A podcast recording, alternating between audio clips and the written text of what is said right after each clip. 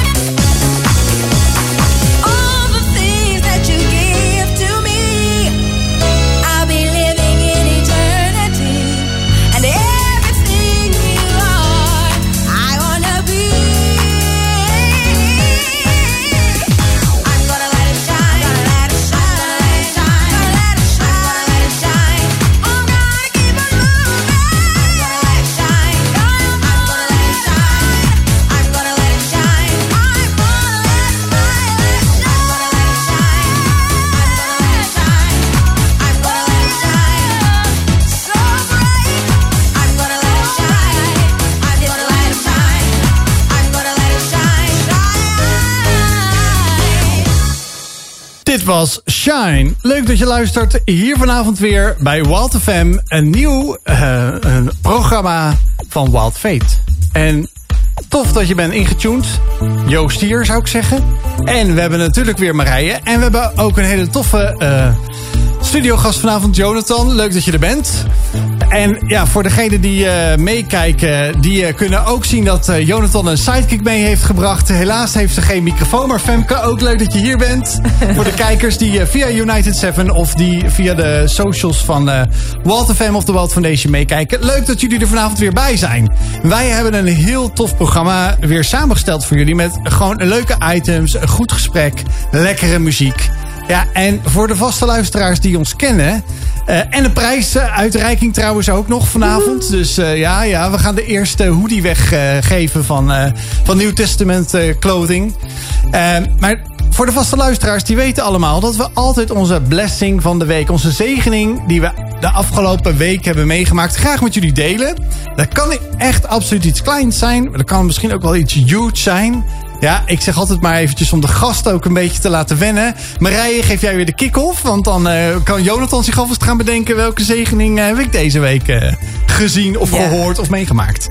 Nou, door COVID was natuurlijk het probleem dat al het buitenlandse verkeer niet zo makkelijk naar Nederland kon komen.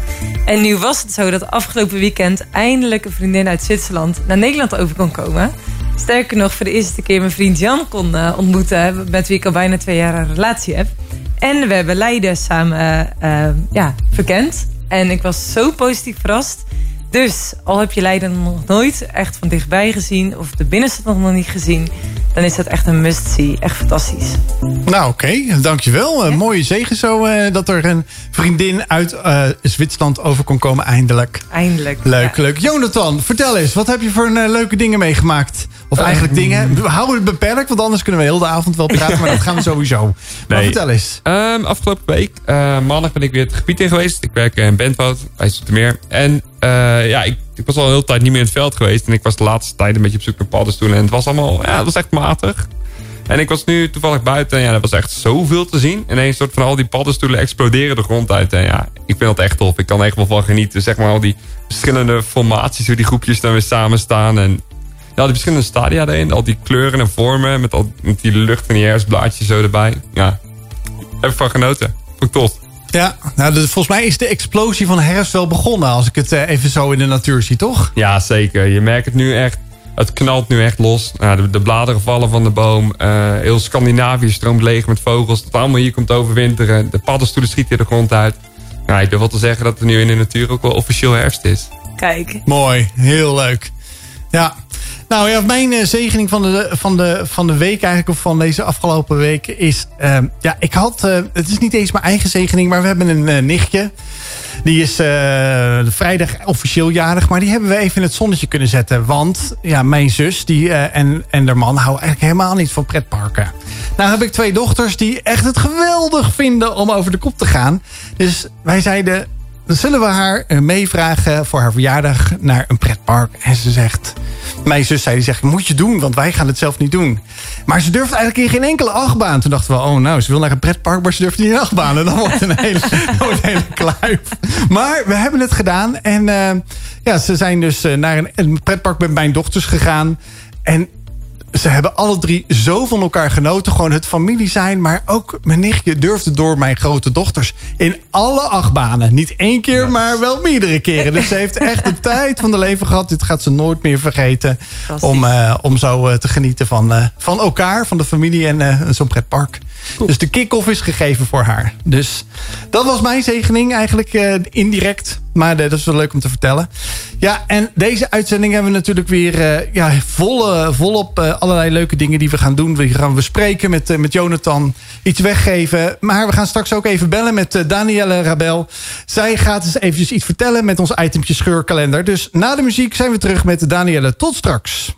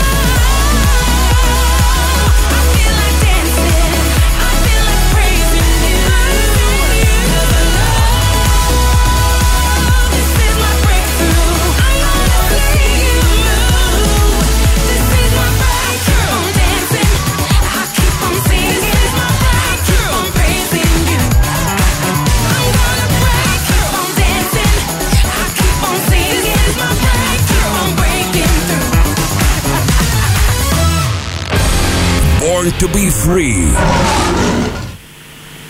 Een hele goede avond. Hier zijn we weer terug bij Walter Fem met ons item Wild Faith. Wij hebben het volgende itempje en dat is wel te verstaan... De Wild Faith scheurkalender. De scheurkalender. Nou, dat is, zoals je weet, altijd een bijzonder verhaal. Wat we horen, wat we zien, wat we meemaken. En daarvoor hebben we vanavond Daniëlle Rebel bij ons in de uitzending. Welkom, Daniëlle. Hallo. Goedenavond allemaal. Goedenavond. Leuk je te spreken. Ja, super. Ik zie jullie. Nou, kijk eens aan. Nou, dus ook voor de luisteraar die denkt wie, hoe, waar, wat. Nou, kijk eventjes op de socials van Walter Fem. En je kunt live meekijken hier bij Wild Faith. Leuk dat ik je in de uitzending mag hebben hier vanavond, Daniëlle. Want, ja, superleuk. Het is natuurlijk een heel bijzonder... ik vond een heel bijzonder gesprekje wat wij eerder een paar weken geleden hadden gehad. En daar vertelde je eigenlijk over de organisatie die jij hebt, het bedrijf wat je hebt. Kun je daar kort even iets over vertellen? Wat voor een bedrijf je hebt? Ja, dat is een... kort is een goeie. Wij zijn een bedrijf dat fair en duurzame christelijke kleding maakt. Op dit moment dat wat we zijn.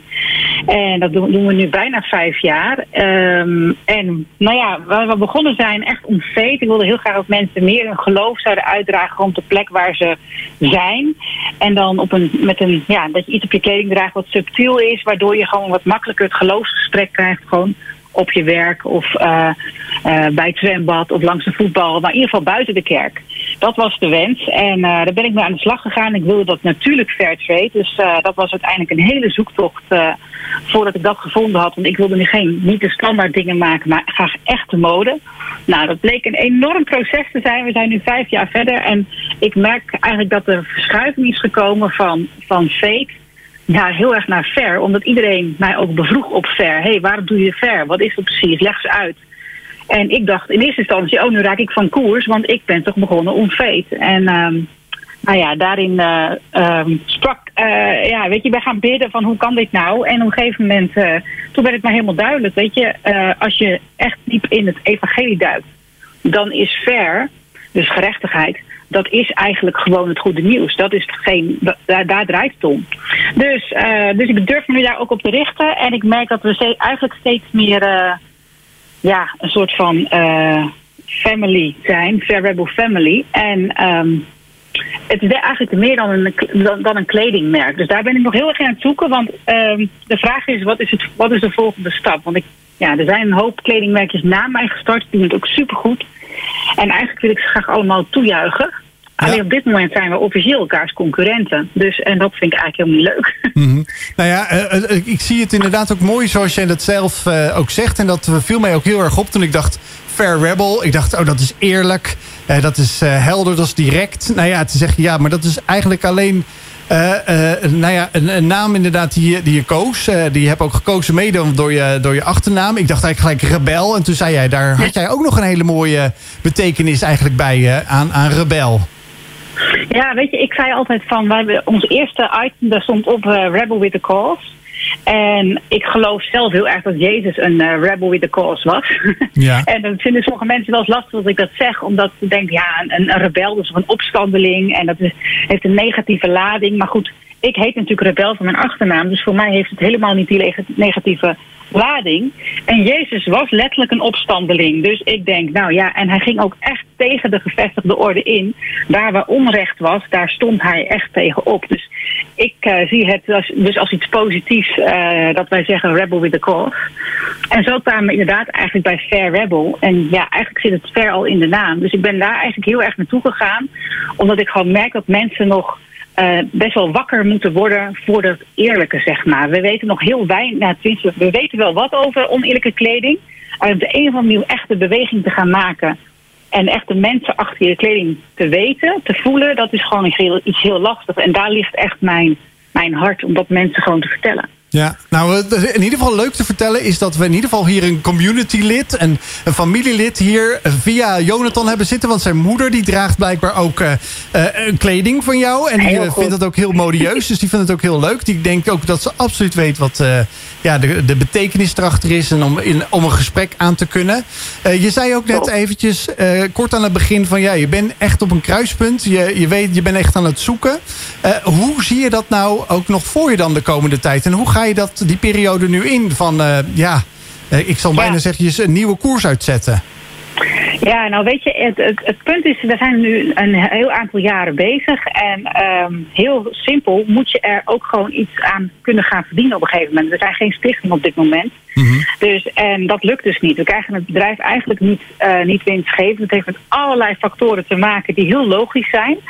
Alleen, ik merkte gewoon, weet je, ik heb heel erg gevoeld dat ik dit moest gaan doen. En toen dacht ik, als het zo is dat God dat tegen mij gezegd heeft, dan gaat hij het ook zegenen. En ik denk, hoe kan het nou toch dat het zo moeizaam gaat? Echt elke productie die ik gedaan heb, en ik heb er 5 gedaan, die zijn allemaal met heel veel stroefheid verlopen. Dus ik ben daar afgelopen jaar heel veel mee bezig geweest. Ik ben al een maand op een soort sabbatical geweest om daarover na te denken.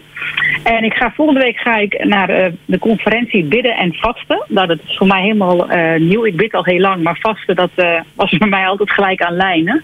Ja. Maar en ik kijk daar wel naar uit, want ik geloof nog steeds dat God mij hiervoor geroepen heeft.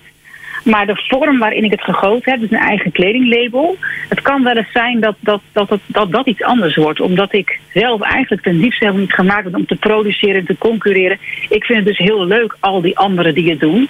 En het liefst juich ik ze allemaal toe en dan wil ik ze allemaal in het zonnetje zetten. En ik zit een beetje klem in mijn eigen vorm, zeg maar. Ja. Dus ik hoop heel erg dat ik daar duidelijkheid over ga krijgen. En daar vertrouw ik ook op. Nou ja, dan wens ik je in ieder geval God zegen ook toe en voor ook dat je in die periode, in die 10 dagen dat je daar naartoe gaat, ook echt duidelijkheid mag hebben. Ik weet ook dat een van die conculega's, zoals ik het bijna mag zeggen, Nieuw Testament, ook ons ondersteunt als Wild Faith met kledingstukken. Ja, Sander. Ja, die zometeen na dit gesprekje ga ik ook gelijk de winnaar bekendmaken, want we hebben een game of een prijsvraag uitgezet. We hebben daar een winnaar uitgetrokken, dus die gaan we zo bekendmaken.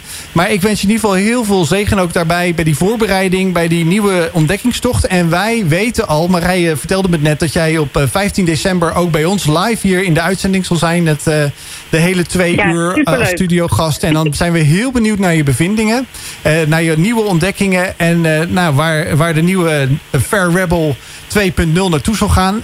Hartstikke bedankt voor dit gesprek in de scheurkalender item, Daniëlle. En gauw tot ziens. Ja, graag gedaan. En ik ben benieuwd. Ik hoop dat ik hele wilde verhalen heb. Die passen goed bij jullie programma, Wild FM. Dus dat is helemaal leuk. Okay. En dan worden het wilde geloofsverhalen worden het dan. Ja, zeker weten. Dankjewel. Oké, doei. Doeg. Ja, en dan zijn wij inderdaad aan het item gekomen voor de prijsvraag. Wij hebben net voor de uitzending vanavond onze directeur Bas Emons van Walter Fem gevraagd om de winnaar van de prijsvraag van de hoodie van Nieuw Testament kleding te trekken. En dat heeft hij gedaan. En dat is Thijs van den Berg. Er is een DM'tje naar je gestuurd met de vraag of dat je je gegevens wil sturen. En dan krijg jij via Nieuw Testament een hele gave hoodie toegestuurd. Volgende maand, kan ik alvast voor de luisteraar verklappen, gaan we weer voor een nieuwe hoodie. Een nieuw kledingstuk van Nieuw Testament. Dus als jij heel graag die warme hoodie wil hebben, die de komende winter jou lekker warm kan houden, aangezien de gasprijzen stijgen en je thuis een graadje lager moet draaien in huis. Ik kan je verklappen, die hoodie is heerlijk warm. Wij gaan straks verder bij Wild Faith in gesprek met Jonathan. Blijf lekker hangen. Wij gaan even naar muziek. Tot zo. Broken, bruised and feeling hopeless.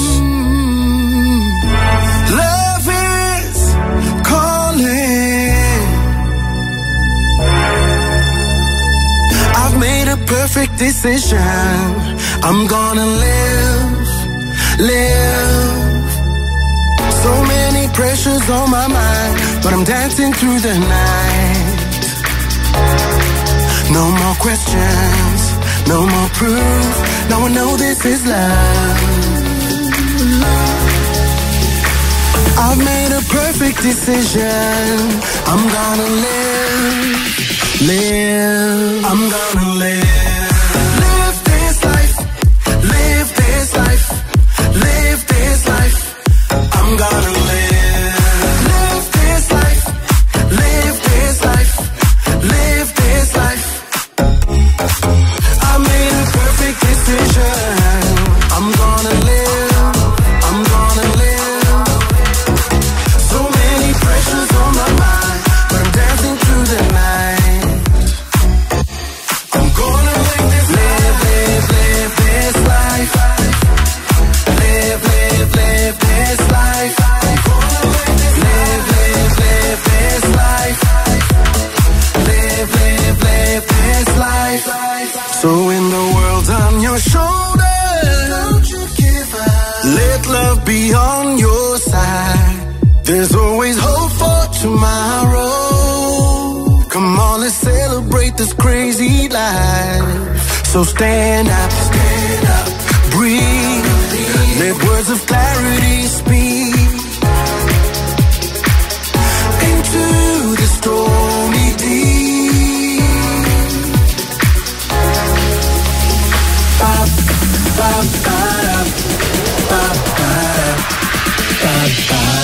I made a perfect decision.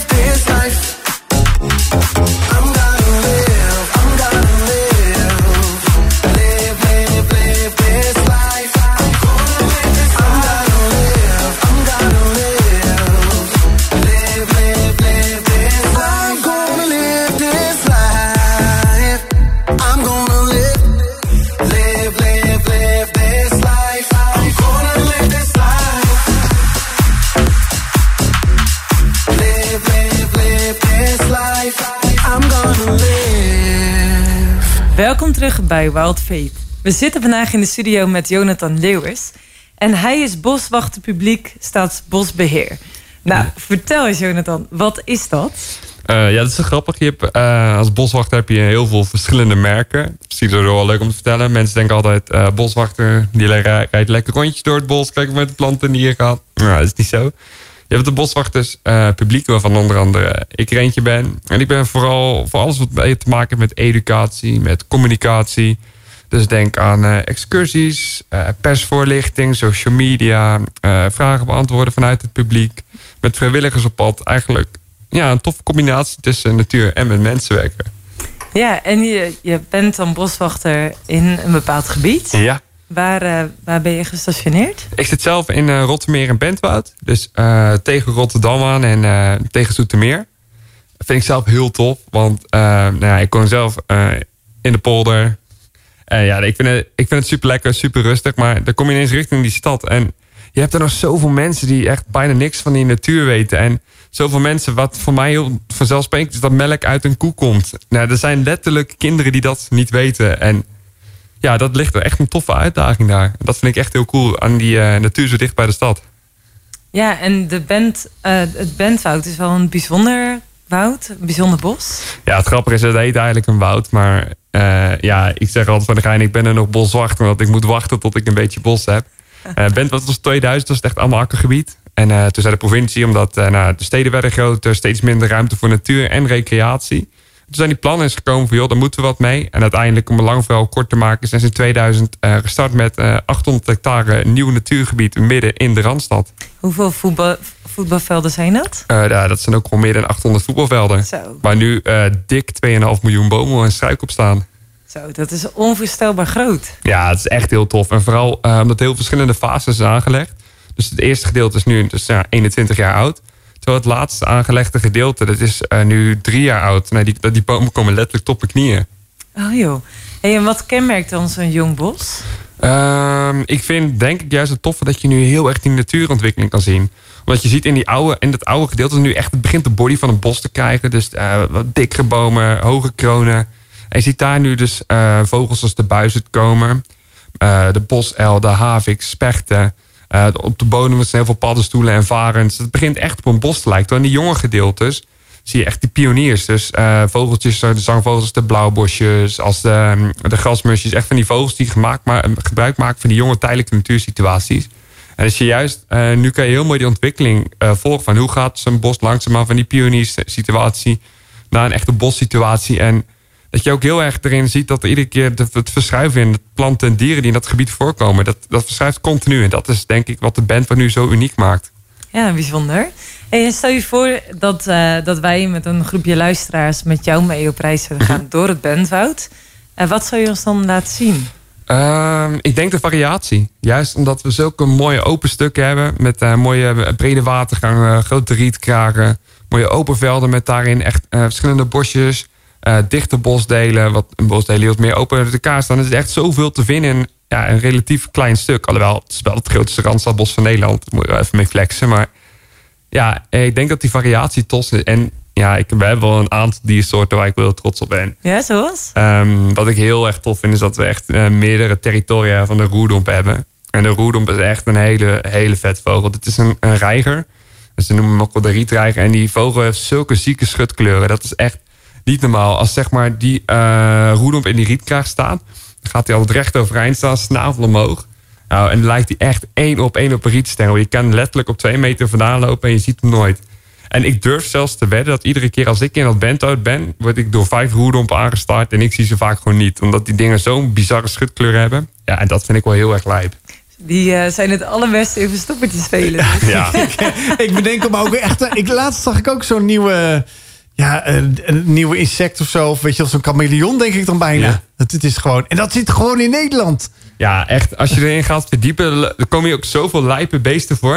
Er zijn zelfs bitsprinkhanen en dat soort dingen in Nederland voor te komen. Dus echt, je kan het zo gek niet bedenken. Of we hebben het ook gewoon veel dichter bij huis dan je vaak denkt.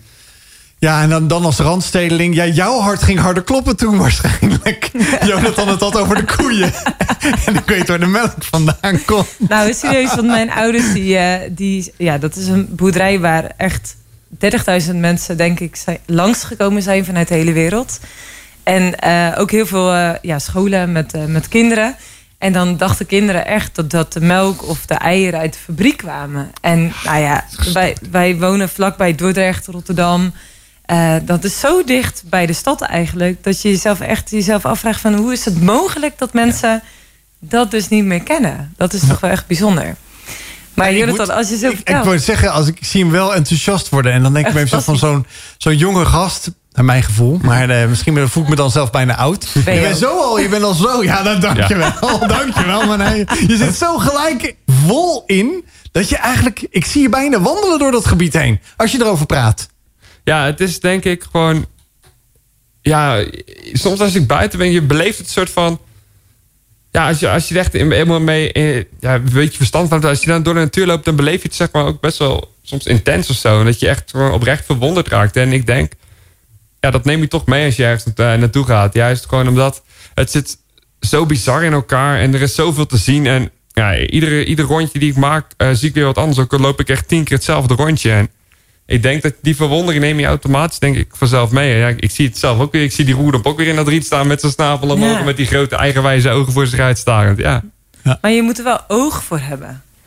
Want ik denk dat ook heel veel mensen dus dan wellicht ook wel eens in het Bentwoud komen. Mm-hmm. En echt denken, ja, ik loop daar, ik zie wat bomen staan. En misschien wat varens en een paddenstoel. Maar voor de rest, ik zie wel eens een vogel, maar ik heb geen idee. Ja, ik kan je nog sterk vertellen met ogen voor hebben. In verband met corona heb ik ook heel veel kantoorwerk van het huis gedaan. En dan zit je hele dagen thuis. Nou ja, als boswachter word je van de hele dag alleen binnen zitten, word je niet vrolijk. Dus ik ben heel veel in de tuin geweest. Gewoon eens met mijn camera, gewoon allemaal insectjes fotograferen, dat soort beestjes. En toen kwam ik eigenlijk achter dat er al zoveel alleen al in je eigen tuin zit als je erop gaat letten. Ik heb letterlijk in mijn eigen tuin samen met mijn broertjes, ook fanatiek liefhebber, heb ik al meer dan 1000 wilde planten en diersoorten gezien. In mijn eigen tuin, dat is toch gestoord? Zo. Zo, dat was wel bijzonder. Ik moet toch eens mijn eigen tuin induiken. Ja, maar echt. Andy. Dus ja. Ook daarvan spreekt hij weer van zo'n passie. Over duizend nieuwe dingen die hij ontdekt in zijn eigen tuin. Ik vind het echt fenomenaal hoe je goos dat gewoon helemaal erin zit. Ik vind het echt geweldig hoe gepassioneerd je bent over de natuur in eigen land. Hè? Gewoon in je eigen achtertuin. En gelukkig wordt het ook in Nederland wel steeds meer gedragen. Zo, je ziet steeds vaker natuur van de Biesbos, de Oostvaardersplassen, de Waddenzee. Nu ook van mijn eigen Alblasse waard waar ik woon. Ja, en dat was ik de laatste natuurfilm gemaakt. En dat is zo tof dat we een soort van niet alleen maar, ik zou bijna zeggen de clichébeelden van een cheetah die een gazelle pakt. Ja, dat hebben we allemaal 10 keer gezien. Maar juist dat je nu ook zo ziet, ook maar zo dicht bij huis. In ons eigen land is er zoveel te vinden. En ik vind het wel cool dat daarin ook dus veel meer van dat soort films komen. Dat het echt op een mooie manier dichtbij wordt gebracht. En ja, ik hoop echt dat mensen daarvoor gaan zien dat je niet heel de wereld over hoeft om echt toffe natuur te zien. Maar dat dat gewoon letterlijk in je achtertuin begint. Ja, misschien is dat ook wel de conclusie eigenlijk van COVID. Dat er zoveel te behalen valt in ons eigen land. Dat er zoveel rijkdom ligt waar je jezelf over kunt fascineren. Ja, we merken het ook wel echt. Ook gewoon collega's uit heel het land. Zien we echt wel dat sinds corona dat wel echt steeds meer mensen het gebied. Ja, de gebieden weten te vinden en steeds meer mensen buiten komen. En ook, kijk naar het aantal vogelaars. Het is zo gigantisch gestegen, het aantal fotografen. Ja, heel veel mensen, even stom gezegd, met gebrek aan beter dachten, dan maar eventjes naar buiten. En wat is dat dan voor vogel? Als je nou 10 keer per dag hetzelfde rondje loopt en dat je niks anders te doen hebt. En ineens denk je, wat is er nou eigenlijk voor vogel die ik al die 10 keer zie zitten? Ja, daardoor begon toch her en daar best wel wat interesse te ontstaan. En hebben denk ik echt veel mensen ook wel ontdekt dat die natuur hier echt wel tof is. Ja, prachtig. Ik ben ook wel benieuwd of dat je dat al je hele leven zo hebt gehad, die fascinatie voor natuur. Ja, zeker. Als klein jochie was ik eigenlijk altijd al buiten. Ik zat, vroeger hadden we de Naturenvogelwacht. Dan zat ik bij Natuurclub de Speurneuzen. En dan gingen we altijd al het bos in de spelletjes doen en paddenstoelen zoeken. Ja, en uiteindelijk is het gewoon blijven hangen. Ik heb het van mijn vader meegekregen en die heeft het van mijn opa. Het is ook al een familiedingetje. En ja, het is blijven hangen en ik vind het alleen maar tof. En iedere dag weer kan ik verwonderen van nieuwe dingen die ik ontdek. Maar ook echt voor de 10e keer naar een eend kijken vind ik ook gewoon tof. Ja, en ik denk ook dat juist, je moet een soort van die dingen dichtbij ook leren waarderen. Ik bedoel, bijvoorbeeld een roodborstje zien. Het is aan de ene kant is het heel normaal omdat hij niet zeldzaam is. Maar als je leert gewoon echt ervan te verwonderen, is ieder roodborstje zien weer een feest op zichzelf, weet je wel? En ik denk dat dat ook gewoon een manier is hoe je moet willen kijken. Neem gewoon eens een keer de tijd. Pak gewoon eens je verrekijker en zet gewoon een simpele huistuin en een keuken eend gewoon in je verrekijker. Ga eens kijken naar al die kleuren, naar die veren hoe dat loopt, al die details. Ja, in mijn ogen kan het dan niet anders dat je er gaat verwonderen. Dat is trouwens wel een sleutel. Neem de tijd. Want heel eerlijk gezegd valt mij dat ook op. Dat als ik zelf de tijd neem. Ik woon ook in de Nieuwe Biesbos. Dus echt mijn achtertuin, letterlijk en figuurlijk. Nou, van het weekend mooi weer. Gingen weer eens wandelen. Ga je er doorheen lopen. Heb je camera meegenomen? Nee, oh. Helaas. Die had ik niet meegenomen om niet te veel mee te sjouwen. Maar in één keer een eekhoorntje. Je ziet in één keer al verschillende soorten riet. Weet je wel, en mijn partner zegt dan... oh, kijk, dat zijn de sigarenriet, weet je wel. Vet. En dan ga je dat opeens denken... ik wil het eigenlijk even van dichtbij zien. Maar ik heb geen kaplaarzen aan. Dan denk je echt, ik wil het eigenlijk voelen. Ja. Weet je, dan ga je opeens... maar dat is zo dichtbij. En dan word je een beetje de beleving. Ja. De natuur is opeens een beleving geworden. Ja, maar dat is ook... vooral als we met kinderen op pad gaan... doen we dat ook inderdaad. Hier, gewoon opdrachten, ruiken is bijvoorbeeld bepaalde plantensoorten. En voel eens naar sommige boomsoorten. Als je aan de bast voelt. Dan kan je al een beetje voelen. De ene is een stuk ruwer als de ander. Sommige planten kan je ook gewoon eten. Proef dit eens, weet je wel. En juist met al die zintuigen, dan ga je die kinderen... Die trek je dan ook echt in die beleving inderdaad. En ik denk dat dat veel verder gaat dan alleen maar kijken inderdaad. Ruik nu vooral de herfstlucht. Voel de wind langs je gezicht, Ja, ik denk dat je daar ook een hele mooie kern te pakken hebt inderdaad. Van, gebruik meer dan alleen maar je ogen. Ja, nee, dat is dan als een volwassen. Maar onze... we waren met z'n tweeën, maar als ik dan inderdaad jou hoor vertellen ook van kinderen... hoe je ze mee kan nemen. En inderdaad, mijn vrouw die zei... is dat niet iets om te eten of is dat niet een kruiden? Ik zeg, ik durf het niet aan te raken, maar wie weet... is het wel een of ander giftig beestje of giftig plantje. En het gaat niet eens omdat ik denk... er heeft een eekhoorntje op overheen geplast of zo. Nee, dan denk ik, dan is de kennis is te weinig. Terwijl er zoveel gave dingen... Terwijl in de tuin weet ik ondertussen wat ik heb staan. Maar dat heb ik zelf aangeplant. Maar zelfs dan zag ik laatst recent ook bijvoorbeeld... dat bepaalde noem het maar even onkruid, dat dat eigenlijk helemaal geen onkruid is, maar dat het juist een hele mooie bodembedekker bijvoorbeeld is. Ja. En wij zien dat als onkruid, hup, eruit, tussen die tegels uit. Maar ja, dat is juist heel gaaf om meer over na te denken en te denken, wow, dat is nog wel niet voor niks dat er zit. Zeker. Bijvoorbeeld een normale brandneet, weet je wel. Iedereen die trekt die brandneet als een standaard uit, maar dat is toch grappig, want iedereen loopt tegelijkertijd te klagen. Want ik zie steeds minder vlinders. Terwijl als je gaat nadenken, vlinders als de dagboog, de kleine vos, de attelant, dan echt de algemene vlinders die we allemaal kennen, die hebben die brandnetel als waardplant. Dus die hebben die brandnetel nodig om er een eitje op te zetten. En die rupsen die hebben dus die brandnetel nodig om groot te worden. Dat is een waardplant, daar zijn ze van afhankelijk. Dus je kan wel alle brandnetels eruit trekken. Maar ja, dat is ook niet gek dat je vlinders kwijt bent. En het is heel gezond om in je soep te doen. Ja. Maar leren jullie dat ook? Wacht even. Nee, we zijn ook hier gezender Walter Fem, Wild Faith van muziek. We gaan zo meteen even verder, want volgens mij gaat het een hele interessante uitzending worden. Heb je nou eigenlijk een vraag aan Jonathan? Dat kan natuurlijk ook over natuur gaan, over zijn passie, over wie hij is en waarom hij dat doet. Laat het ons even weten via de socials of hier live, via de WhatsApp die hier naast me staat. 0639392050. Of stuur even een berichtje via de socials als je een vraag hebt aan Jonathan, want die kunnen we ook hier tot 10 uur beantwoorden. Of iets tot voor 10. Dus schroom me vooral niet om dat te doen. Wij gaan even naar muziek luisteren. We zijn zo bij je terug.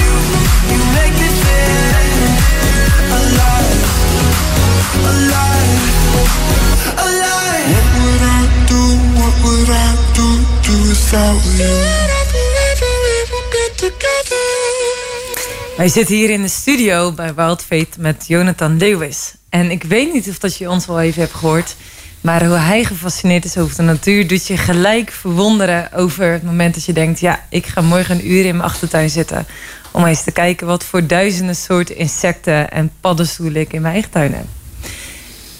Het is nu tijd voor de geloofsvraag. De geloofsvraag, vraag. Jonathan, laat God zichzelf zien in de natuur. Ja, absoluut. Nee, ik zie zelf ook gewoon iedere keer als ik naar buiten ga en ja, ik me gewoon echt verdiep in wat ik zie. Nou, iedere keer kom ik er weer achter van, holy shit, je moet echt een grandioos meesterbrein achter zitten. Alleen al, je begint al met ieder plantje een diertje op zichzelf. Iedere schimmel op zichzelf. Als je dat gaat bekijken, alles zit zo bizar in elkaar. En ieder beestje, ieder plantje heeft ook weer een eigen overlevingsstrategie. Heeft weer een eigen cool verhaal dat beestje, dat plantje uniek maakt. En dat is al echt bizar. En als je het dan nog breder gaat trekken en dan nog eigenlijk het groot geheel gaat kijken. En dan ga je dus bekijken van, maar niet ieder plantje en dingetje staat los. Maar alles is in verbinding met elkaar. Alles werkt perfect samen. Alles, de ene houdt de ander weer in toom. En hoe die netwerken zitten en hoe die ecosystemen werken. Nou, dat is zo bizar. Ja, daar zit echt, dat kan niet anders dat daar een meesterbrein achter zit. Dus eigenlijk stel je daarmee dat je gelooft dat God alles bedacht heeft. Ja. Dat hij dat geschapen heeft. Ja, absoluut. Ik kan geen enkele evolutionaire onderbouwing vinden waarom dat zo is ontstaan. Het is echt, het zit zo complex in elkaar en het werkt zo perfect samen. En ja, als je het nog verder gaat doortrekken, dan geloof ik dat wij zelf ook allemaal door God geschapen zijn. En ja, als je dat dan nog verder gaat doorkijken en kijkt hoe iedereen in elkaar zit en hoe wij ook allemaal uniek zijn. Eigenlijk is het hetzelfde als in de schepping. Wij hebben elkaar ook gewoon nodig. Wij zijn ook echt allemaal uniek gemaakt. En iedereen heeft ook zijn eigen coole verhaal. En ik geloof ik geloof niet dat dat toevallig is of wat dan ook. Dus voor jou helpt het ook om jezelf te realiseren dat jij ook geen toeval bent. Nee. Om het nog persoonlijker te trekken. Ja, zeker. Ik heb juist best wel heel veel periodes in mijn leven meegemaakt dat ik echt dacht van, nou shit, ik stel niet zoveel voor. Maar denk ook al, er staat gewoon letterlijk, ik weet niet helemaal precies hoe dat in de Bijbel staat. Maar er staat, kijk naar de vogels in het veld. En ze zaaien niet, ze oogsten niet, maar de hemelse vader zorgt, weet je wel. En dat is zo cool, dat je denkt van, maar zelfs gewoon de vogels in het veld, waarom dan niet voor mij? En als je gewoon daarin kijkt dat alles zo met de reden in de natuur al is neergezet. Dat ieder plantje heeft een doel. Ieder vogeltje, ieder klein kevertje heeft een doel. En ja, ik geloof dat je dat echt ook door mag trekken naar jezelf. En ook gewoon echt als persoon mag beseffen. Maar ook ik ben hier dus met een doel. Ook ik ben hier niet zomaar gedropt en kijk wat je doet. Nee.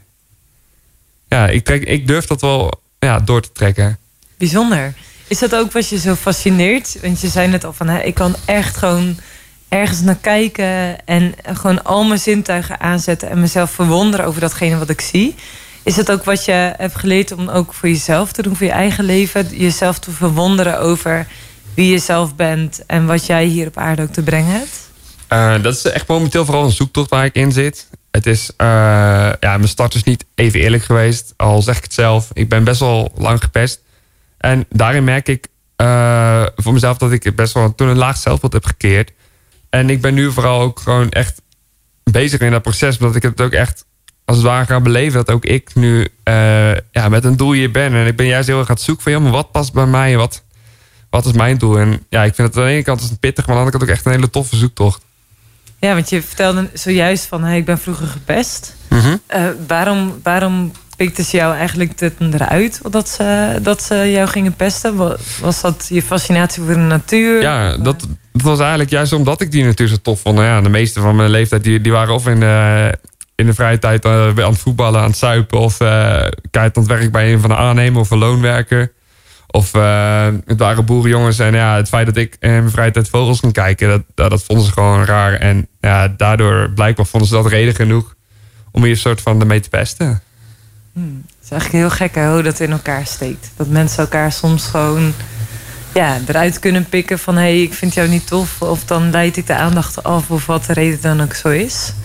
Maar het had wel heel veel invloed op jouw leven, vertel je net. Ja, zeker. Omdat indirect, je moet natuurlijk voorstellen, middelbare puberteit. Je bent jezelf aan het kijken, wie ben ik nou eigenlijk? Wat vind ik tof? Waar sta ik voor?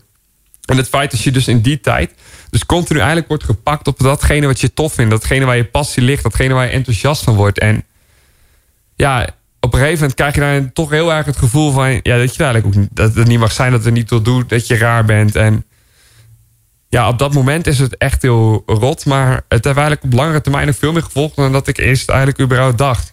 Dus op langere termijn ga je het echt op een gegeven moment doorwerken... voor, dit is echt, in deze periode heb ik dus blijkbaar ook echt... het zijn allemaal waarheden die voor jezelf gecreëerd worden. Het wordt zo vaak herhaald en het wordt zo vaak gezegd... dat je er zelf ook in gaat geloven. En wat waren dan die waarheden?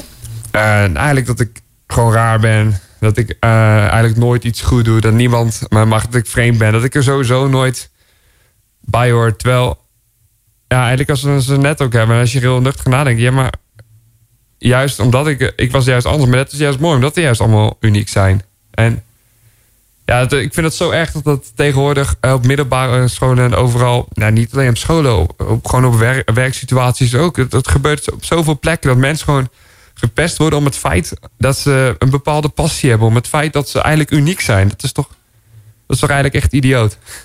Eigenlijk zou je dat juist van gevieren. Ja. Van iedereen is anders, niemand is als jij. Ja, hoe saai zou het zijn als we allemaal hetzelfde zijn, ja. Toch? Ja, absoluut. Ja, er wordt wel een stigma heel makkelijk gelegd op... jij houdt van natuur, dus je bent een saaie pief. Terwijl als je net vertelt wat je kan ontdekken in natuur... en hoe dat je helpt en hoe je daar gepassioneerd over spreekt... Mm-hmm. Ja, dan is dus even de vraag van...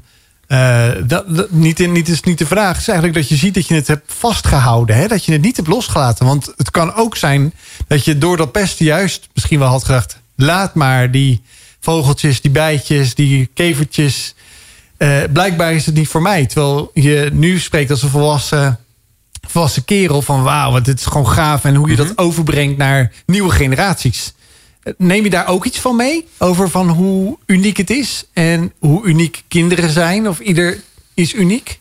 Ja, ik probeer inderdaad zelf die vertaalslag ook heel vaak ook gewoon... ja, te brengen van, joh, we zijn zelf ook gewoon allemaal uniek. En juist dat is, als je gewoon mensen laat meenemen... en ook gewoon wijzen dat het ecosysteem, hoe dat allemaal werkt... en allemaal de reden is. En ik hoop dat ik daarin toch iets mee kan geven... op een gegeven moment ook aan al die mensen met wie ik de natuur in ga. En ja, ik moet zelf zeggen dat ik ook wel een periode heb gehad... na dat pesten, dat ik op een gegeven moment ook gewoon die natuur heb laten vallen. En denk, ja, bekijk het. Als ik wel wat wil maken van mijn leven, dan... dat laat ik die natuur vallen. Maar uiteindelijk heeft dat ook mede ervoor veroorzaakt... dat ik gewoon weer in de depressie ben beland. Omdat eigenlijk alles wat van mij was, wat ik tof vond... gooide ik eigenlijk weg. Omdat ik dacht van, nou ja, wil ik geaccepteerd worden... dan mag ik dit niet hebben. Dan gooi ik dit gewoon weg. En uiteindelijk probeerde ik altijd maar iemand te zijn die ik niet was. En dat maakte me zo ongelukkig... dat op een gegeven moment echt ja, gewoon best wel ver in een depressie ben gezakt. Gewoon puur omdat je eigenlijk jezelf continu verraadt. Ja, dat is wel hard. Dat is ook wel hard voor wat de wereld is dan ook hard. Ja, absoluut. En op een gegeven moment echt mijn dieptepunt. Ja, ik heb nooit een poging gedaan, maar ik heb wel heel vaak echt dat continu gedachten van... joh, maar wat heeft mijn leven nou voor zin? En joh, ik heb er helemaal geen zin meer in. En toen op een gegeven moment... merkte ik vooral dat toch, nou, ik ben ook gewoon christelijk opgevoed. Ik ging altijd naar Youth Alpha en dat soort dingen. En dat ik op een gegeven moment daarin toch nog dat stemmetje ergens van binnen had. Van ja, maar je bent er met een reden. Je bent hier niet zomaar. En ook al geloofde ik het eigenlijk niet, dat was voor mij toch altijd ergens... ja, het is heel raar. Het is een soort van knarend stemmetje op de achtergrond. Waarvan ik toch dacht van, weet je wat, nee, ik moet door. En de dood is daar geen optie. Ja, nou vind ik heel bijzonder dat je zo open bent, Jonathan.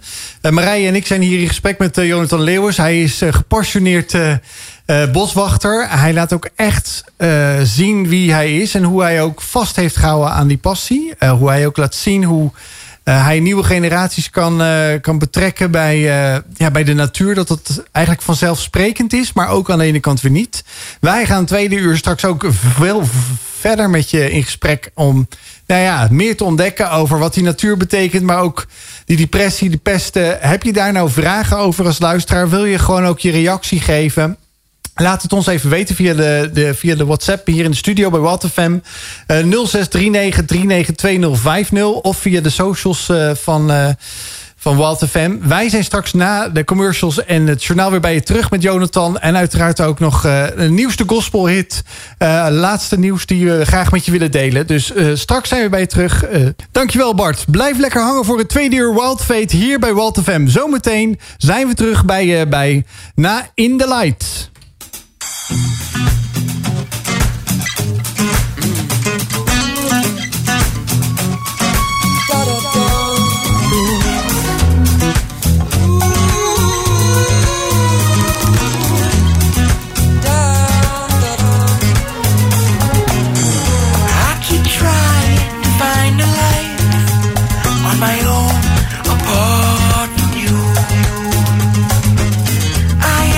King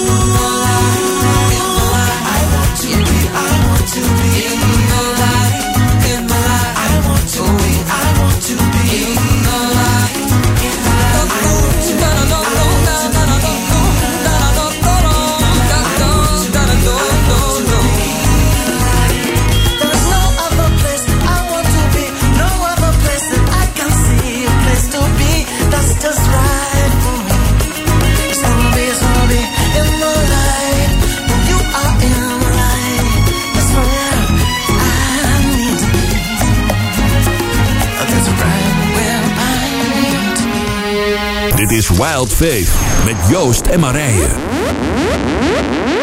Hartelijk welkom terug bij Wild Faith hier live op Walter Fem. Heb je nou een reactie, een interactie? Wil je graag wat laten weten waar je luistert? Wij zijn daar heel erg benieuwd naar. Ik ben Joost en we zijn hier standaard met Marije.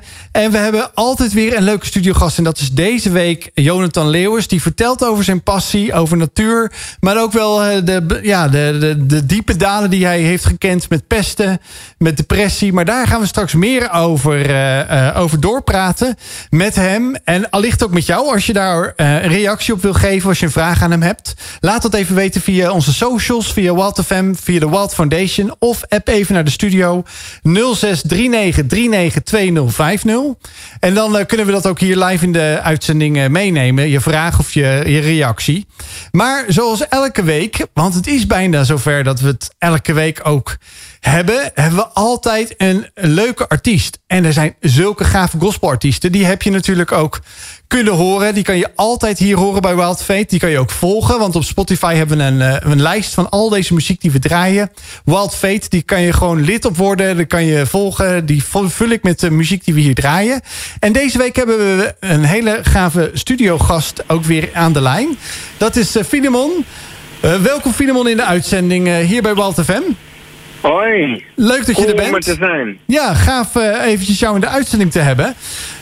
Wij hebben al meer van het Ademproject hier bij Walter Fem gedraaid.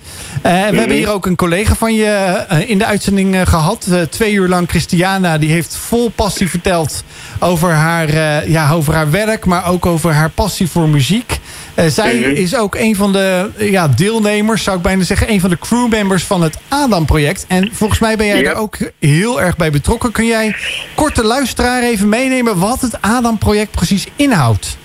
Het Ademproject is een muziek wat letterlijk adem wil geven aan Nederland, de gospelmuziek.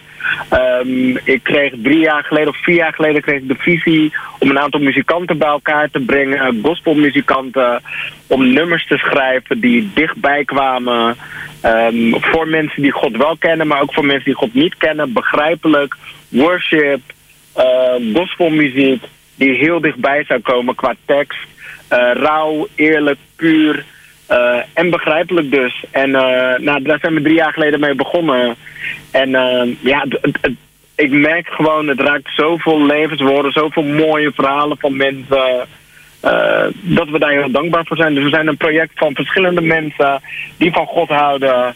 En die eigenlijk familie zijn. Want Christian is eigenlijk familie van me. Maar ook die anderen, dat zijn we geworden in de afgelopen 3 jaar. We supporten elkaar en we zijn samen een schrijverscollectief. Maar daarnaast doen mensen ook solo nog dingen. Ja, en ik hoor jou heel duidelijk ook zeggen, ik ben het gestart. Dus hebben we hier echt de founding father van het Ademproject aan de lijn? Ja. Dat vind ik echt heel gaaf dat ik jou vanavond ook dan mag bellen eigenlijk, Filemon. Want ik denk dat jij als geen ander inderdaad in een paar zin hebt uitgelegd wat het Ademproject nou precies inhoudt.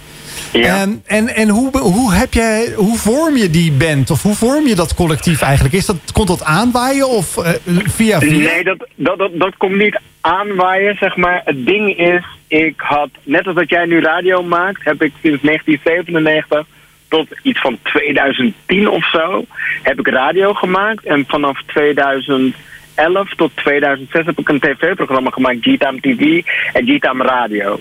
En ik denk dat de helft tot 3/4 van het Ademproject hebben toen in die show, zeg maar vooral in de tv-show, hebben ze opgetreden, gezongen. Toen weinig mensen ze nog kenden. En uiteindelijk waren het een soort van kennissen / vrienden. En iedereen kende mij en ik kende iedereen in het christelijke wereldje, kennen veel mensen elkaar. En ik had toen de droom van wat nou als je een groep bij elkaar zou brengen die divers zou zijn. Wit, zwart, heel divers. Bij elkaar, dat we de krachten zouden bundelen, want ik miste de samenwerking binnen de gospelwereld in Nederland. Mm-hmm. En dat we gewoon een authentiek geluid zouden brengen wat net iets anders zou zijn dan er al was. En dat we eigenlijk zouden verder bouwen op de gospelmuziek die er nu is, maar dat het net iets meer, hoe zal ik het zeggen, poppy worship achter, maar vooral nog authentieker zou klinken, wat iets Nederlands zou zijn, zeg maar. Gemengd van al die talenten. En ik heb toen 3 jaar geleden iedereen gevraagd en het bizarre was voor mij dat iedereen ja zei. Ja, en the rest is history. Ja, nou, ik vind het gaaf dat je zegt van we bundelen de krachten met elkaar voor een nieuwe, echt een nieuwe wind die waait. En volgens mij, ja, ik hoop eigenlijk ook van harte dat jullie, ondanks alle lockdowns en alle dingen die geweest zijn, coronatijd, dat jullie weer eruit mogen gaan. En dat jullie weer samen met elkaar ook mensen mogen bereiken met jullie gave, toffe muziek die jullie maken. Is dat ook zo? Mogen jullie binnenkort weer optreden? Ja, don't get me started. Okay. In ieder geval, we hebben pas de nieuwe single die jullie zo gaan draaien, Richting hebben uitgebracht.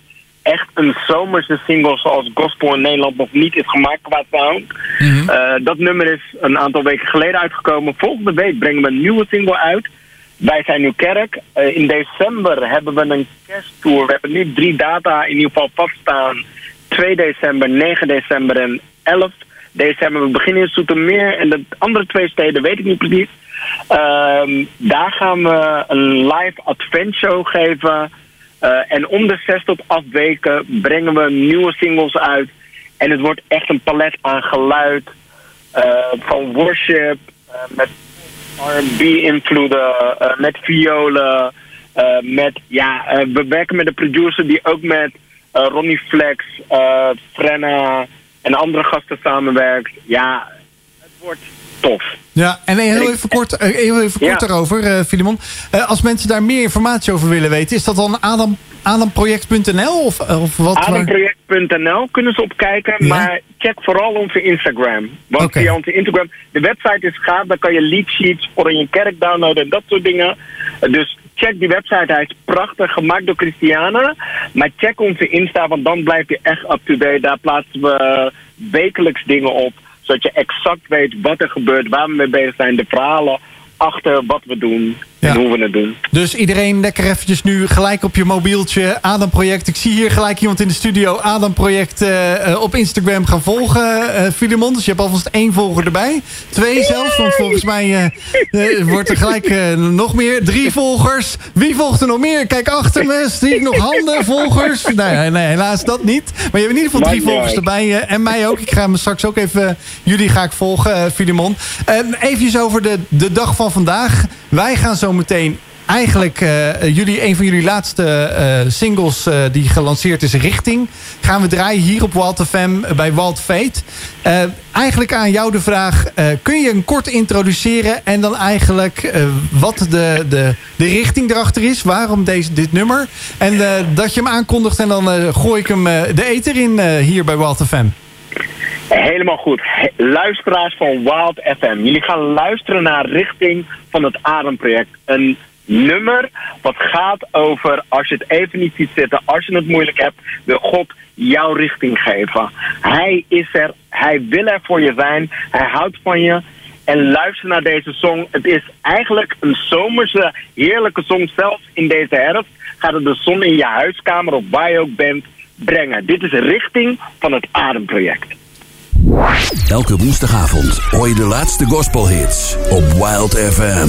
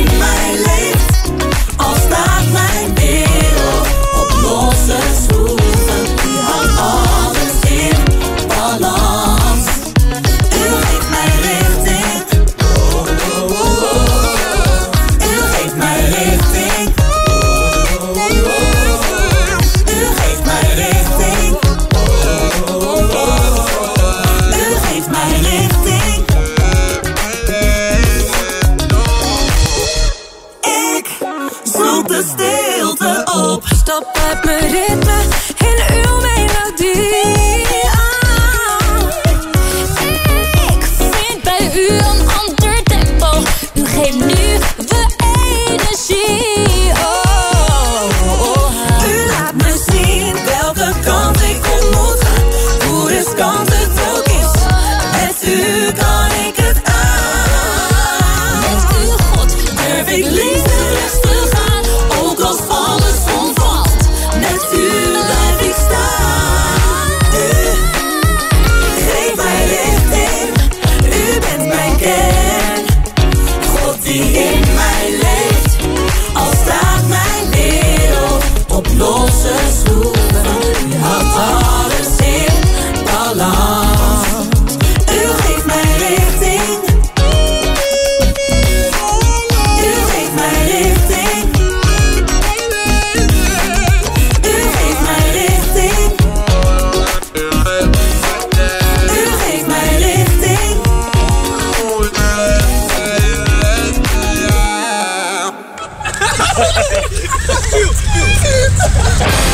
Born to be free. Zo, dat was van het ene uiterste naar het andere uiterste. Hey, Filemon, nogmaals dankjewel voor je leuke telefonisch gesprek. Heb je het nou net gemist? Heb je wel lekker geswingt op deze zomer, voor nazomer? En zeg het maar even tussen aanhalingstekens, hit van het Ademproject richting. Maar je hebt het verhaal daarachter niet gehoord. Luister dan eventjes morgen terug op Spotify. Dan kun je Wild Faith via de Walter Fem, Walt Foundation... kun je deze hele aflevering van Wild Faith sowieso naluisteren. Dus dan kan je ook eventjes rustig nog een keer het Ademproject richting... het nummer richting op je in laten werken. Nou, het volgende item. Ja, dom. Ik ben nog steeds die jingle vergeten. Die staat nog ergens op mijn computer in de cloud. Maar we hebben... Marije, de... Kom maar. Met je mening. Kijk, ja, ik dacht, dan maak ik maar even een jingle voor Joost. De poll was vandaag... Vind jij rust in de natuur? Nou, er hebben een aantal mensen op gereageerd... En 79% zegt ja en 21% zegt nee. Dus dat betekent dat het gros van de luisteraar zegt... ik vind rust in de natuur. Nu hoorde ik net in het nummer richting... ik zoek de stilte op. En ik denk, Jonathan, al hebben we het over de natuur... herken je dat dan ook, dat je ook wel eens de stilte opzoekt in de natuur voor jezelf? Ja, zeker. Ik doe het denk juist heel vaak als ik echt veel in mijn hoofd heb... en nou, ik zit best wel in een herstelproces, zoals we het net over hebben gehad, over het pesten en het verwerken ervan.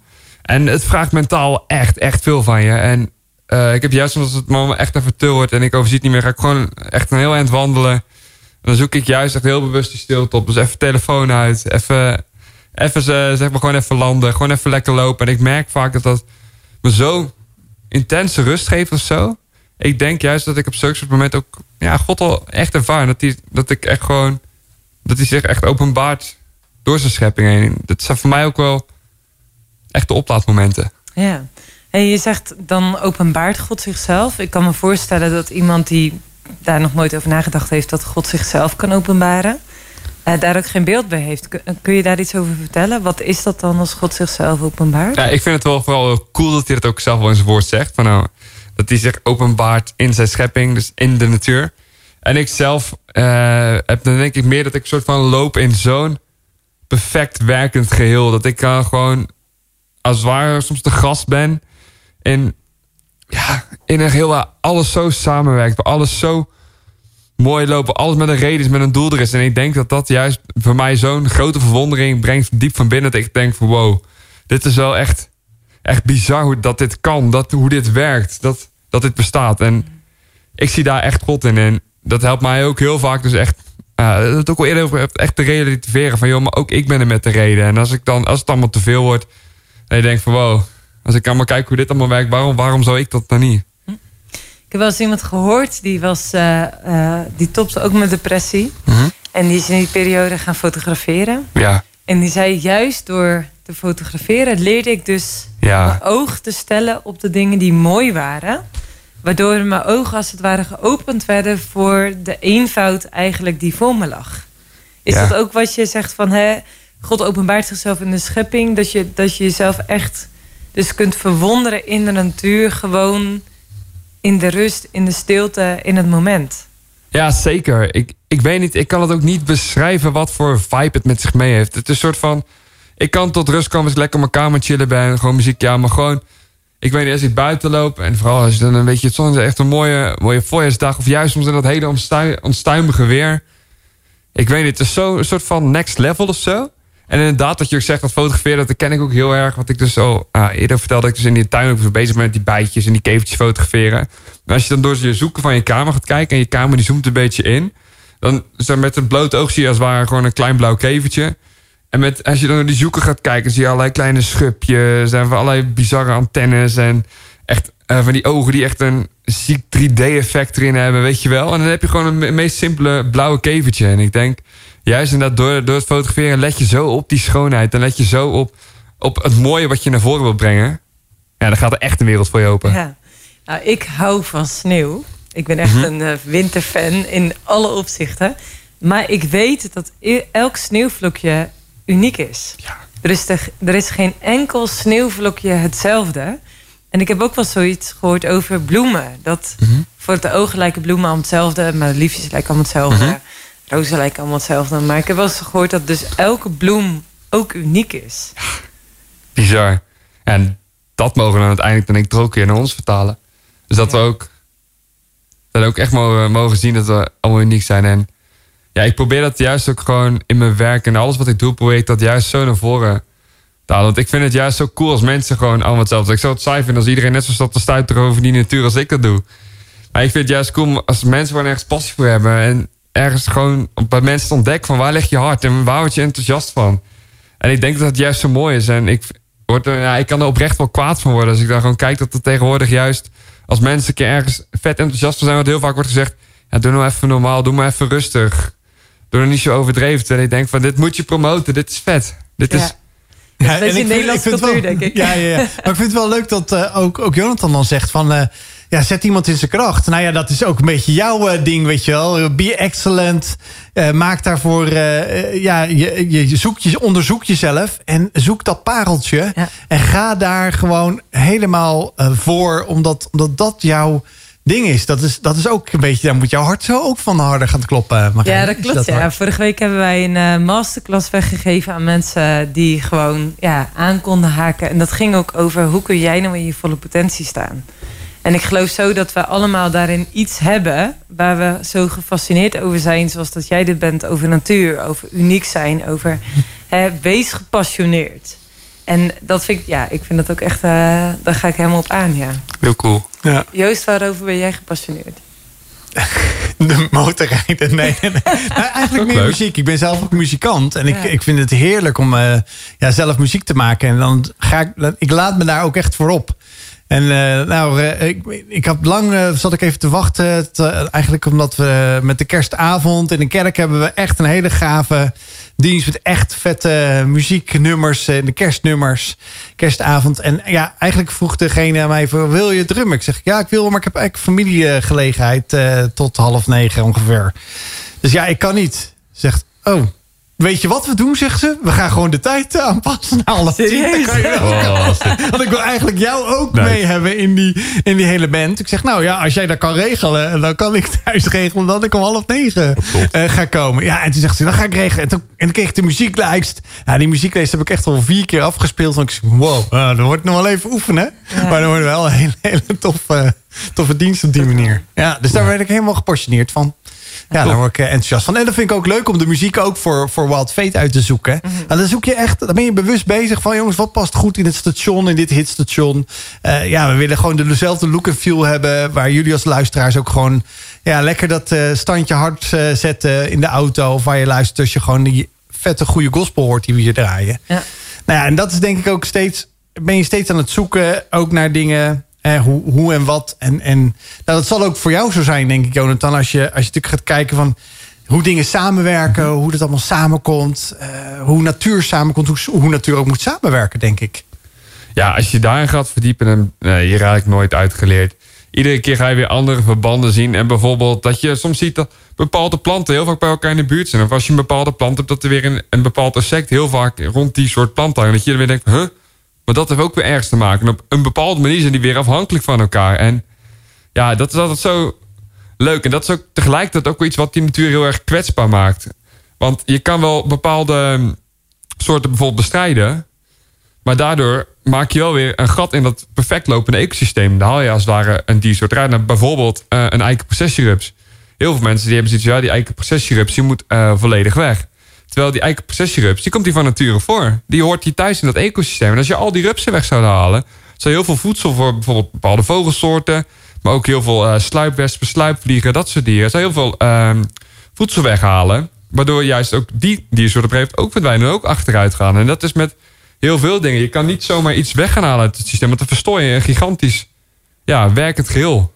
Ja, je had het net ook zelf ook, hè? Je hebt het over kwetsbaarheid, maar je deelde net zelf ook heel veel dingen over kwetsbaarheid, over je eigen leven. Dat je zelf hebt de natuur zelfs even opzij hebt moeten zetten. Ja. Niet zozeer dat je kwetsbaar hebt opgesteld, maar misschien juist dat je die daarvoor hebt afgesloten.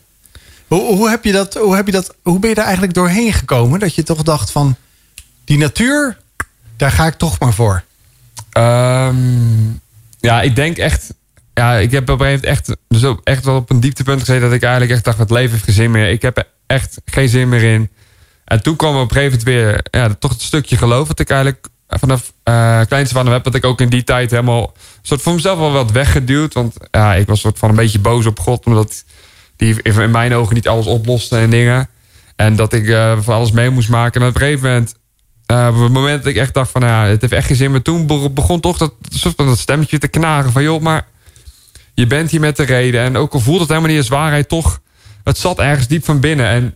En ik ben daardoor uiteindelijk toch doorgaan, heel langzaamaan, heb je daardoor ook gewoon weer veel meer daarop gefocust. En is iets van, oké, ik mag met de reden zijn. En langzaamaan begon ik die natuur weer op te pakken. En begon ik die passie weer terug te krijgen. Sterker nog, in die tijd was ik boswachter. Ik werkte als leerling in de Biesbos. Maar eigenlijk had ik op een gegeven moment met die natuur helemaal niet zoveel meer. Dat ik echt dacht van, het is mijn werkdecor.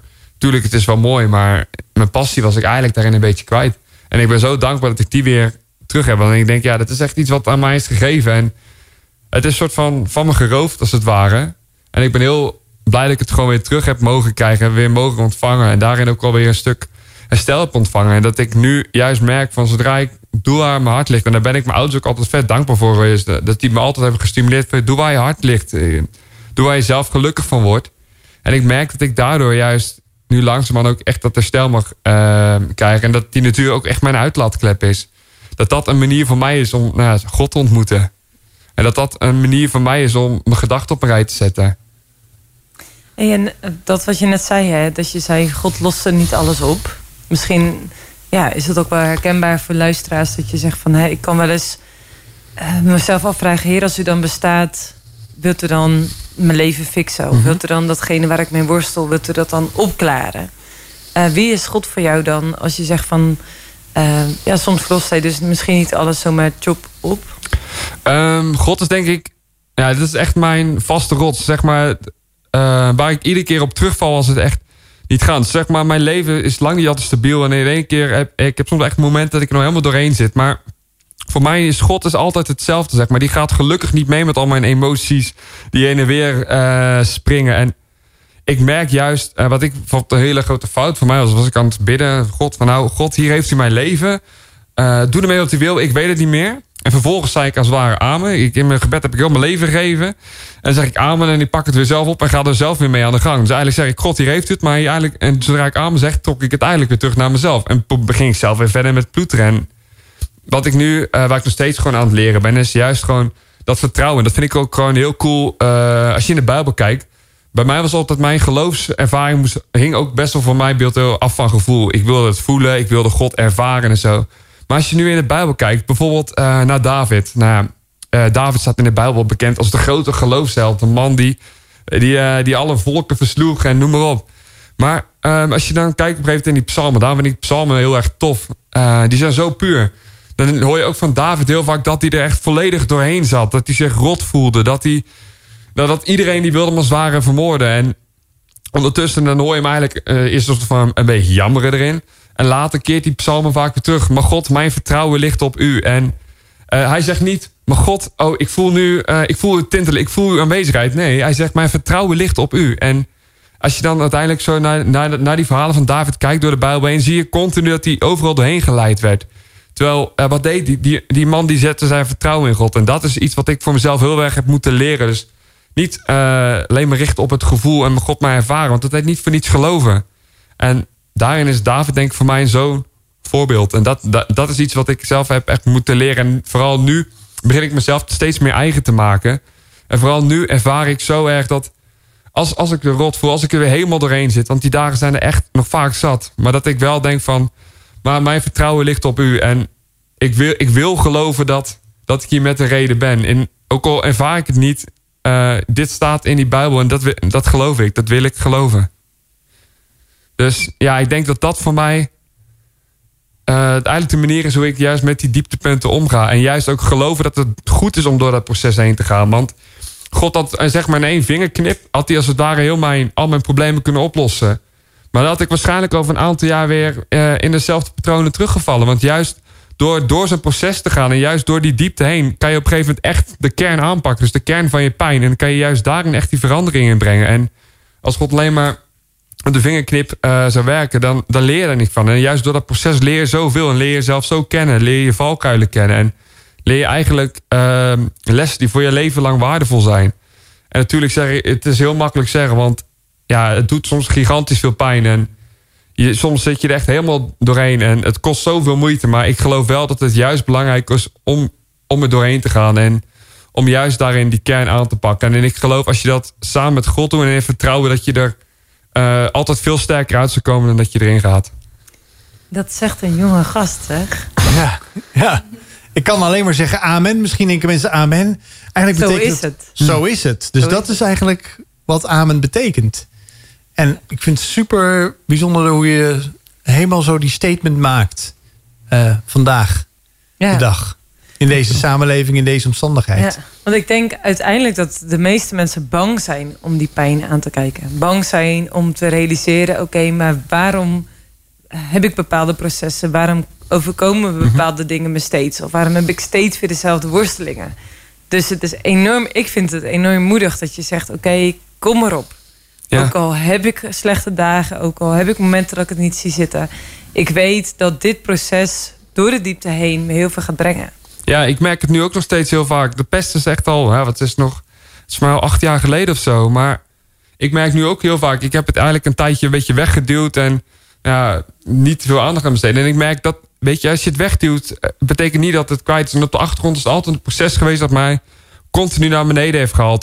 Maar eigenlijk continu heeft laten geloven van, joh, je bent niet oké zoals je bent. Je doet toch nooit goed. En door heel mijn leven heen en alles wat ik deed, schemerde dat gewoon door. En ja, op een gegeven moment het is ook voor jezelf een proces om op dat punt te komen. Te zeggen van, oké, en nu pak ik het aan. En ja, dat gaat ook gewoon geleidelijk. Ook dat is weer een proces. En het duurt lang, maar uiteindelijk is het zo goed om die kern aan te pakken. Want ik denk dat je dan pas echt vrij kan zijn. Want zolang je dingen alleen maar wegduwt, betekent niet dat ze er niet meer zijn. Maar dat betekent eigenlijk alleen dat ze op de achtergrond meewerken. En dat is toch een deel van je leven bepalen.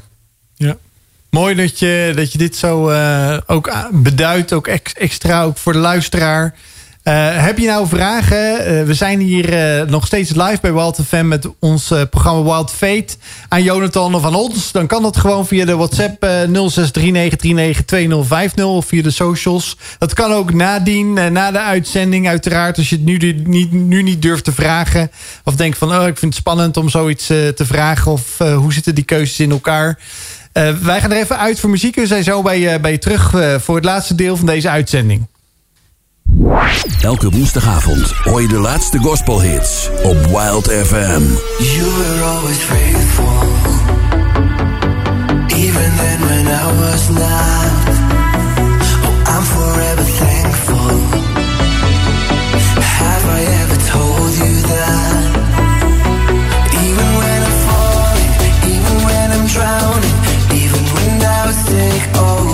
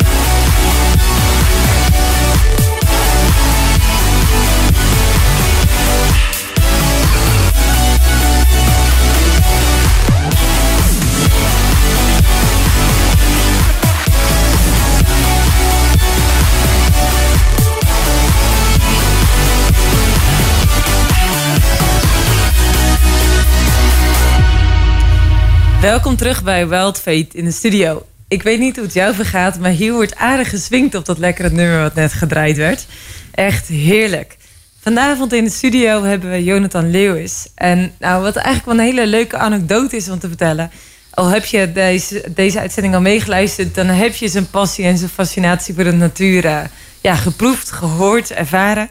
En nu was het zo dat Jonathan ooit mijn familie meenam naar een stukje natuur, echt maar 5 kilometer bij mijn huis vandaan.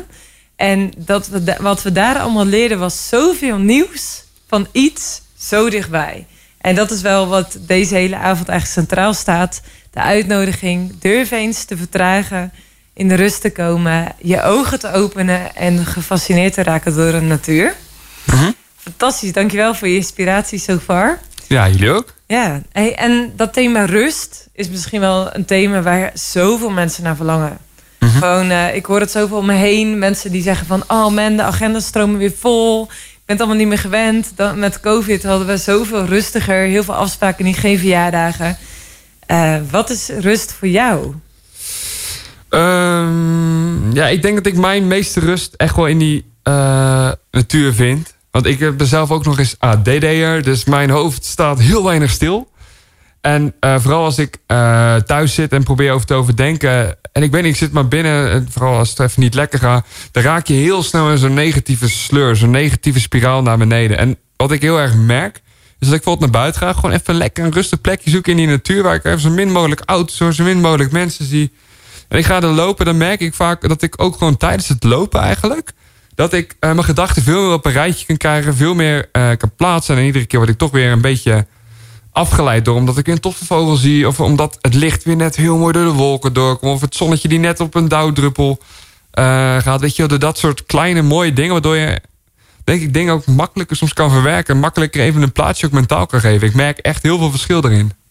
En ik weet wel dat toen in tijden van COVID heel veel reclame gemaakt werd van ga naar buiten, want juist in de natuur gebeurt er iets in je hoofd. Mm-hmm. Wat is dat? Weet je dat?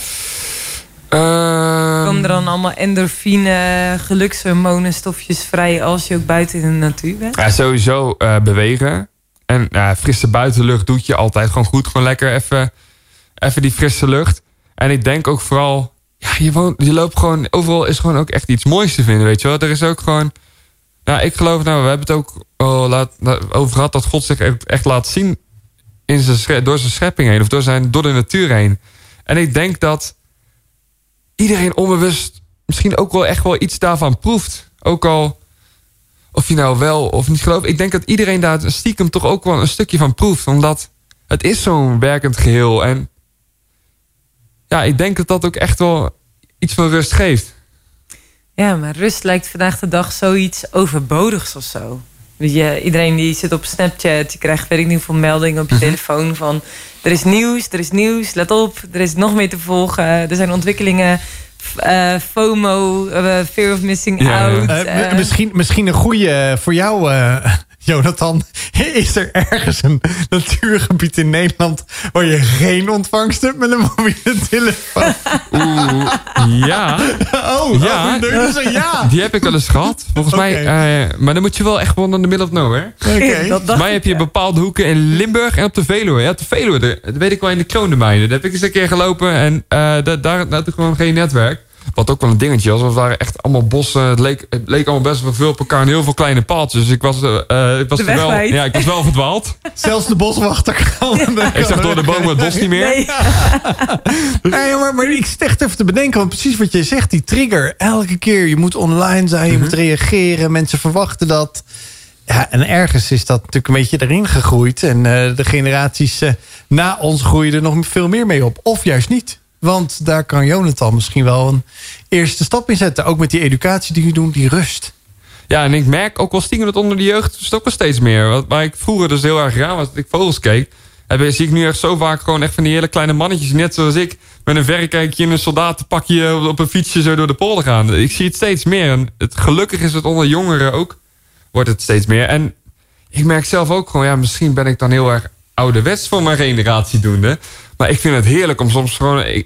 Ja, mensen die mij kennen, die weten als ze me whatsappen... dat je misschien binnen 5 dagen een keer een antwoord krijgt. Okay. Ik vind het heerlijk. En als je ook voor jezelf soms ook gewoon echt zegt... van, nou, nu even niet. Dan zet je of je telefoon uit of je zet gewoon alles op stil. Ja. En eigenlijk, sinds ik dat doe, ik mis eigenlijk ook heel weinig. En soms schrik ik bijna van mezelf dat ik dat zeg. Dan denk ik, ik klink wel alsof ik al richting de 60 ben. Maar ik vind het heerlijk. Ja, dus het is ook wel een... Dus ook eigenlijk ook... de vorming van jezelf eigenlijk, dat je ook zegt, WhatsApp, bij mij krijg je bijna, zou ik heel onherbiedig zeggen, van nou, een dag, dat is misschien wel het maximum, misschien een halve dag. Anders gaan mensen bijna denken, ja, maar je reageert altijd zo snel, dus je creëert ook wel wat voor jezelf hè, en voor de mensen om je heen. Van, ja, maar jij reageert altijd zo snel, terwijl eigenlijk je weet, als je Jonathan appt, dan weet je dat je binnen misschien 5 dagen... Als het belangrijk is, bel je me maar, zeg maar. Ja, en ik denk dat het is ook zelf een hele bewuste stap. Want ik zie ook heel veel mensen... die lopen dan bij ons in het gebied. Ze lopen de natuur in. En, ik geloof dat het gewoon lekker is, maar niet buitenlucht. Maar dan lopen ze met een koptelefoon op. Lopen ze al append. Lopen ze door het gebied heen. En dan denk ik, ja, dan ben je buiten. Maar dat is nog... Ik denk, het is soms zelf ook gewoon belangrijk... om dat ook voor jezelf gewoon eens... probeer het gewoon op zijn minste een keer. En... Eigenlijk, als je het een aantal keer hebt gedaan, denk je... eigenlijk mis ik ook helemaal niks als ik een uurtje buiten ben... en ik heb even niet. Ja, misschien is dat ook wel oefening bij het kunst. Ja. Ik weet wel, ik probeer dus altijd... Sowieso als ik met mensen aan tafel zit... wil ik niet met mijn mobiel zitten. Mm-hmm. Maar in het weekend wil ik ook het liefst FOMO zijn. Gewoon het liefst zonder mobiel. Om gewoon echt verbinding te krijgen... überhaupt met mezelf na een week werken. Maar ik ben heel graag aan het hardlopen. Echt buiten in de natuur. Het liefst, als ik gewoon druk ben, dan ga ik juist de natuur in. Maar dat doe ik ook altijd zonder mobiel. Omdat ik gewoon weet je, muziek en alle... Ik hou er enorm veel van. Maar juist ook in de rust, wat jij zegt... Ja. Komen al mijn gedachten weer in de juiste orde. En de formaten en alles wat ik dan nodig heb. Om gewoon weer met een frisse, heldere blik... letterlijk en figuurlijk ergens naar te kijken. Maakt zo'n verschil. Als ik ook in die tijd vond dat ik heel veel thuis werkte...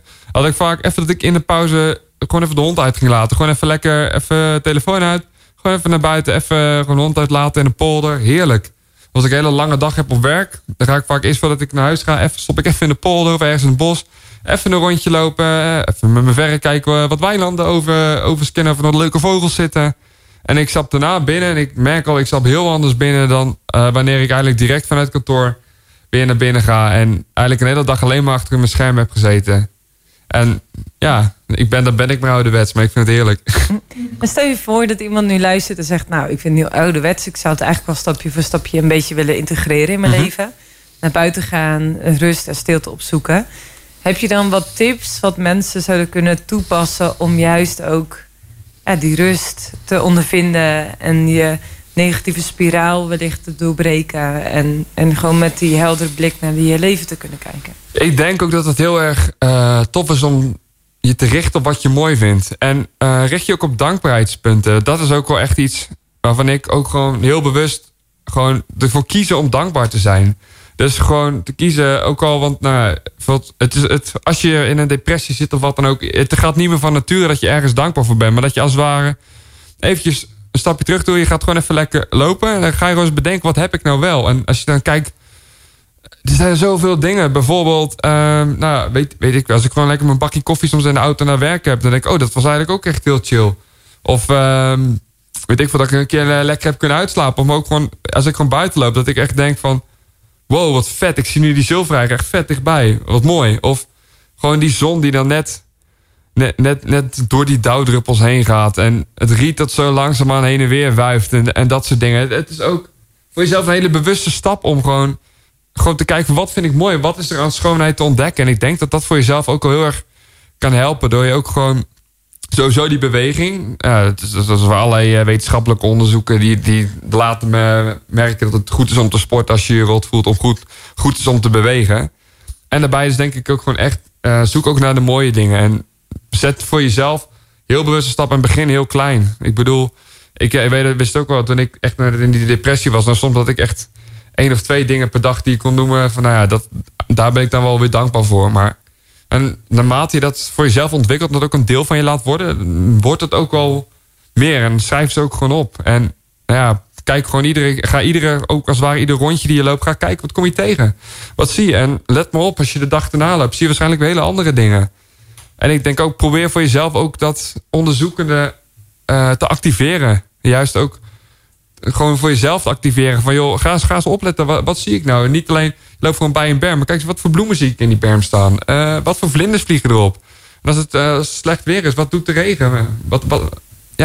Wat zie ik nu anders in die natuur? Wat zie ik anders aan die planten? Wat is het gedrag van de dieren dat verandert? Al dat soort dingen. Als je daar, je moet het ook willen zien. En probeer voor jezelf ook gewoon eens daarop te letten en op die schoonheid te letten. En ja, loop gewoon lekker in afstand en loop gewoon lekker je hoofd leeg. En laat even de rest, stap ook gewoon letterlijk je deur uit en soms ook letterlijk je dagelijks leven even uit. En laat even alles en iedereen eventjes de boel, zeg maar. En ja, kom gewoon tot jezelf, loop gewoon lekker en geniet. Dat is eigenlijk de kern. En ja, ik zou bijna zeggen, laat je telefoon thuis of zet hem op stil, dat je alleen in noodgevallen kan bellen. Ja, mooi hè.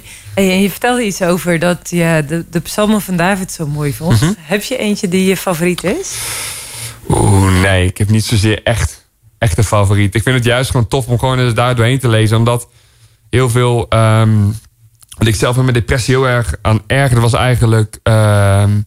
vooral heel veel muziek was het in de christelijke wereld. Het was echt altijd alleen maar halleluja en loof de Heer. En eigenlijk alsof het leven één groot feest is. En natuurlijk, ik zeg absoluut dat je God mag prijzen voor wie hij is. Want nou ja, depressie of niet, God verandert daarin niet. Maar het is niet altijd waar je ja, soort van op zit te wachten op zo'n moment. Soms wil je ook gewoon als waar kunnen levelen. En ik denk als je rot voelt, dat je juist heel mooi in al die verhalen en die psalm van David ook kan levelen. Ook kan denken van ja, maar ook, ik herken het. Mijn leven is soms ook gewoon rot. Mijn leven is soms ook echt één grote puinhoop, één grote chaos. En alles en iedereen lijkt mij te achtervolgen. Maar daarin wel verder blijf lezen. Niet alleen bij die eerste zinnen, maar wel... Maar mijn vertrouwen ligt op u. En ik vertrouw op wat u zegt.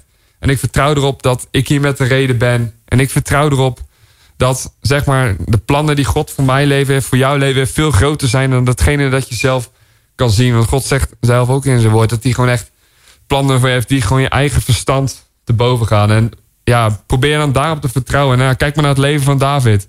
Hoe diep die telkens ook zat. Iedere keer weer echt op een zieke, wonderbaarlijke manier kwam die er uiteindelijk weer uit. En kon die, weet ik niet wat voor volkstammende legers verslaan. Gewoon omdat hij zijn vertrouwen stelde op God en daarvanuit handelde. En niet omdat hij alleen maar vrolijke tintelingen voelde en omdat hij alleen maar alles halleluja was.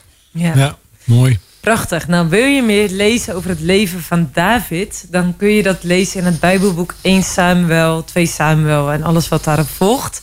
Er staan heel veel verhalen en ook heel veel psalmen die hij heeft geschreven. Wij hebben voor de zomer Tessa van Olst hier in de studio gehad. En zij heeft een boek geschreven, Depressie ontmanteld, ontkracht. Wat je gratis kunt bestellen via tessavanolst.com. Dus zeg je nu van, hey, ik worstel met een depressie. Ik wil aan de slag gaan met wat Jonathan net ook deelt. Ja, dan is haar boek lezen ook echt een aanrader. En die kan je dus gratis bestellen op tessavanolost.com. Depressie ontwapend. Dan krijg je hem thuis gestuurd. Dankjewel Marije voor deze toevoeging. En dat kan ik beamen, want toevallig hoorde ik iemand die mij appte. Die heeft het boek gekregen. Dat heb ik ook meegenomen toen ze hier was. Die is nu aan het lezen en die zegt: ik ben er nu zo aan toe. En het is zo'n bijzonder moment om dat boek te lezen. Dus dat is een mooie bevestiging ook. Ja, wij zijn aan het eind gekomen van Wild Faith. Hier op Walter Fem Live. Volgende keer zijn we weer terug natuurlijk met een nieuwe uitzending. Met een nieuwe sprankelende studiogast. Met nieuwe telefonische gesprekjes. Dan is het ook een nieuwe maand. Dus over twee weken is dat. Dan hebben wij ook weer een nieuwe winactie. Want dan gaan we weer een hoodie van Nieuw Testament via de prijsvraag verloten. Hoe meer mensen, ja, hoe minder kans bijna zou ik zeggen. Maar ja, ga gewoon meedoen. Het is ook leuk om met de poll mee te doen. Volg ons op Instagram, via de Facebook, Walter Fem, Walt Foundation. Die maakt ook dit mogelijk, dat we hier ook deze uitzendingen kunnen maken. Ja, ondersteun ons ook. Wees van de laatste dingen op de hoogte. Wij willen je hartstikke bedanken voor het luisteren vanavond naar Walter Fem. En ja, zeggen graag tot de volgende keer. Met Elsa Schaddelee. Doei! Doei!